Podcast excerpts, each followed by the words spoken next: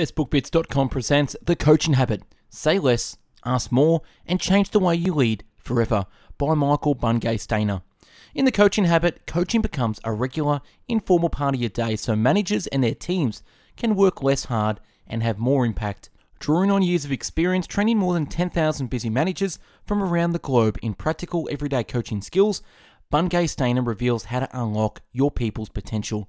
He unpacks seven essential coaching questions to demonstrate how, by saying less and asking more, you can develop your coaching methods that produce great results. A fresh, innovative take on the traditional how to manual, the book combines insider information with research based in neuroscience and behavioral economics, together with interactive training tools to turn practical advice into practical habits. Witty and conventional, the coaching habit takes your work and your workplace from good to great. The written and audio summary can be found on our website, bestbookbits.com. So without further ado, I bring the book summary of The Coaching Habit. You need a coaching habit. Coaching is a leadership style that has positive impact on performance, culture, and the bottom line, but is the least used. Coaching lets you break out of the three vicious cycles creating overdependence, getting overwhelmed, and becoming disconnected. By creating overdependence, you disempower others, create frustration for yourself, and make yourself a bottleneck. Proliferating priorities makes you lose focus. The more you lose focus, the more overwhelmed you feel, and vice versa. Find work that has impact and meaning. Work without real purpose makes us less engaged and motivated. And then we don't find and create great work. How to build a habit. The change of behavior required is this a little more asking questions and a little less telling people what to do. To build an effective habit, you need a reason, a trigger, a micro habit, effective practice, and a plan. Make a vow that's connected to serving others. This connects your payoff to the big picture. Identify the trigger of the behavior you want to replace. Without this, you cannot replace the action that follows it. Make your new habit short and specific, or possible in less than 60 seconds. This can be the first step to a bigger habit. Practice deeply by practicing smaller parts on the bigger action, repeating the action, and noticing success and celebrating it. Make your habit a resilient system where when something breaks down, the next step to recover is obvious. The new habit formula requires identifying the trigger, identifying the old habit, and defining the new behavior. There are just five types of triggers location, time, emotional state, other people, and the immediately preceding action. When adopting coaching, pick someone who might be up for it and will cut you slack. And don't incorporate all ideas at once. Number one, the kickstart question. Small talk might be a useful way to warm up conversation, but it's rarely a bridge that leads to a conversation that matters. Don't begin your coaching conversation with an agenda that was perfect for a week ago, but now puts process in front of what really matters. Don't avoid a conversation because that feels comfortable, assuming that there's no conversation or question about what the issue is. The question, what's on your mind, quickly turned into a real conversation about the thing that matters most. Coaching for performance focuses on specific problems. Coaching for development focuses on the person dealing with those problems. The 3P model focuses on a project, a person, or a pattern of behavior that is at the heart of a difficulty that the person is working through. Projects is where coaching for performance tends to occur. Start here and see whether the conversation would benefit from including another P. When you're talking about people, you're not talking about them, but your relationship and your role in that relationship. Looking at patterns of behavior that you're likely to change is most likely when coaching for development conversations will emerge. We are what we give our attention to. We are what we give our attention to. The Kickstarter question helps make explicit Julie influencing the way you work. Number two, the AWE question. The question, and what else, has impact because more options can lead to better decisions. You ask more questions and you buy yourself time. The first answer is never the only answer, and really the best answer. Better options lead to better decisions, which lead to better outcomes. Giving wrong advice often feels more comfortable than asking a question, as both we and organizations value clarity and certainty. And when you're not entirely sure what's going on and you need a moment to figure things out, the AWE question buys you extra time. Use the principles of practicing deeply to ask and what else with genuine interest and curiosity. When someone responds, there is nothing else, view that as a sign of success. Move on to another question. When it is time to move on, the variation Is there anything else invites closure while producing the same results? Don't fall victim to the paradox of choice. When the AWE question generates three to five answers, you've made great progress. Studies show that the follow up questions that promote higher level thinking, like the AWE question, deepen understanding and promote participation. Number three, the focus question. If you jump in and tackle a presented problem, typically you'll be working on the wrong problem, doing work your team do, or the work doesn't get done. The challenge most people present is not the real challenge, it is a symptom, secondary issue, or ghost of a previous problem. Doing the work of others may feel convenient at times, but it will eventually feel overwhelming and you become the bottleneck. What's the real challenge here for you? Slows down the rush to action so you solve the real problem and not the first problem. The question invites analyzing multiple challenges and makes it personal instead of appealing to high level or abstract challenges. If asking what's on your mind reveals many problems, don't focus on or offer advice. Instead, follow up with the focus question. You can only coach the person in front of you. Don't tolerate gossip about someone else. Ask the challenge question to focus on the relationship. You're listening to a high level conversation about us and we instead of me and I, the focus question can bring focus to the person at hand. Adding for you at the end of many questions as possible can make conversations more development than performance orientated. Remember that there is a place for your advice. However, one of your roles as a manager or leader is to have answers. Research shows that adding for you to a question helps people figure out the answer faster and more accurately. Number four, the foundation question. There are many reasons why the question, What do you want? may not be asked or answered clearly, but the illusion of communication has taken place. The illusion that each party knows what the other one wants sets the stage for plenty of frustrating exchanges.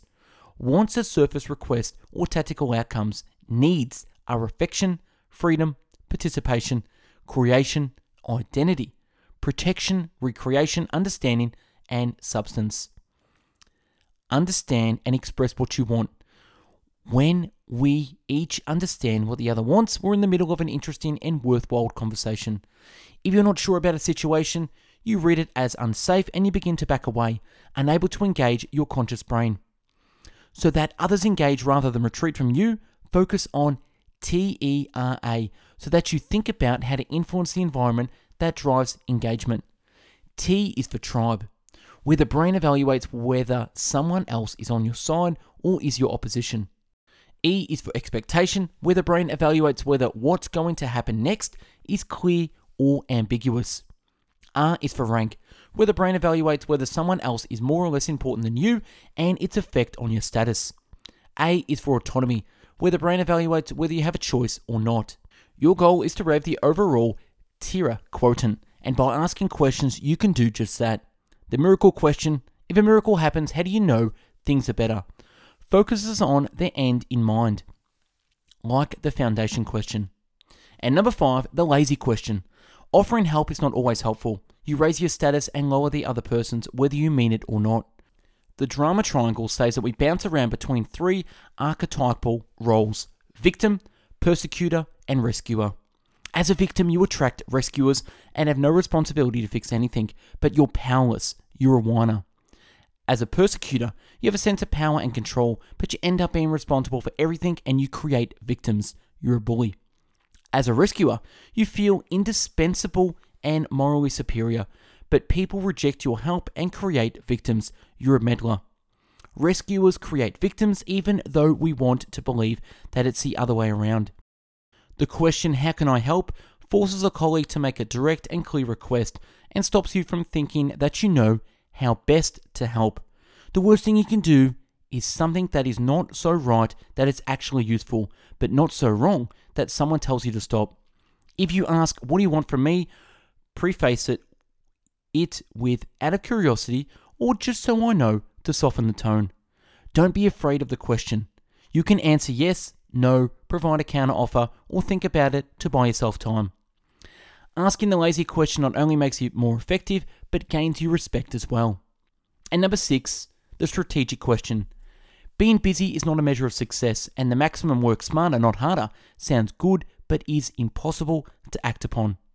The qualifier strategic is overused. Michael Porter defines strategy as the essence of strategy is choosing what not to do. A yes is nothing without the no that gives it boundaries and form. The no of omission applies to the options that are automatically eliminated by you saying yes. The no of commission puts a spotlight on how to create the space and focus, energy, and resources needed to create a yes. Follow the 3P model of projects, people, and patterns to ensure that you cover all bases for the no of commission. It's easier to say no to those who are closest to us and to those who are distant from us. In between, it's much harder. Say no by saying yes more slowly. Stay curious before committing by questions around urgency and resourcing. In response, the person will either order you to work, have good answers, go find the answers, or find someone else to do the work. It's awkward saying no to something because you're actually saying no to someone. Ask what is our winning aspiration? Where will we play? How will we win? What capabilities must be in place? And what management systems are required? The question behind these questions is the strategic question What will you say no to if you say yes to this? The strategy question helps fight the planning fallacy, where we fail at estimating how much time we take to complete something. Prospect theory says we overvalue things that we have because we don't like loss. The strategy question focuses on what we're holding on to. And number seven, the learning question. People don't learn when you tell them something or even when they do something, but instead when they recall and reflect on what happened. The question, what was most useful to you, creates space for people to have learning moments. Retention increases when we take the time and effort to find an answer, or we create and share our own connections to new ideas. Interrupt the process of forgetting by asking a question. Find a way to ask the question in places other than the end of a conversation. The learning question frames what just happened as something that was useful and creates a moment in which to figure out what it was. It has the person focus on one or two key takeaways from the conversation. Suffixing the question with for you makes it personal. People are telling themselves what was useful, which sounds like better advice. The question to the answer not only provides guidance on what to do next time, but reassures you that you're being useful. Finally, the question prompts insight instead of eliciting judgment, and it reminds people how useful you are to them. Tell others what you found to be most useful. This equal exchange of information strengthens the social contract. The peak end rule says that how we evaluate an experience is disproportionately influenced by its peak and its ending moments. And that's a wrap on the book summary of The Coaching Habit. Check out a YouTube channel with over 450 video book summaries uploaded previously. Comment on what you think. If you liked the video, smash that like button, subscribe to the channel, and check out our website, bestbookbits.com, where you'll find over 450 book summaries in PDF format to read offline in video categories such as biographies, business and marketing, habits, health, leadership, money, personal development, philosophy, psychology, real estate, relationships, sales, spirituality, success, and time management. If you're into the audio podcast, check out mixcloud.com forward slash best book bits with over 450 audio book summaries to listen to at your pleasure. And last, check out our Instagram page, Best Book Bits, for daily motivational quotes and book summaries. Thanks for watching and listening. Have yourself an amazing day. Take care. Bye bye.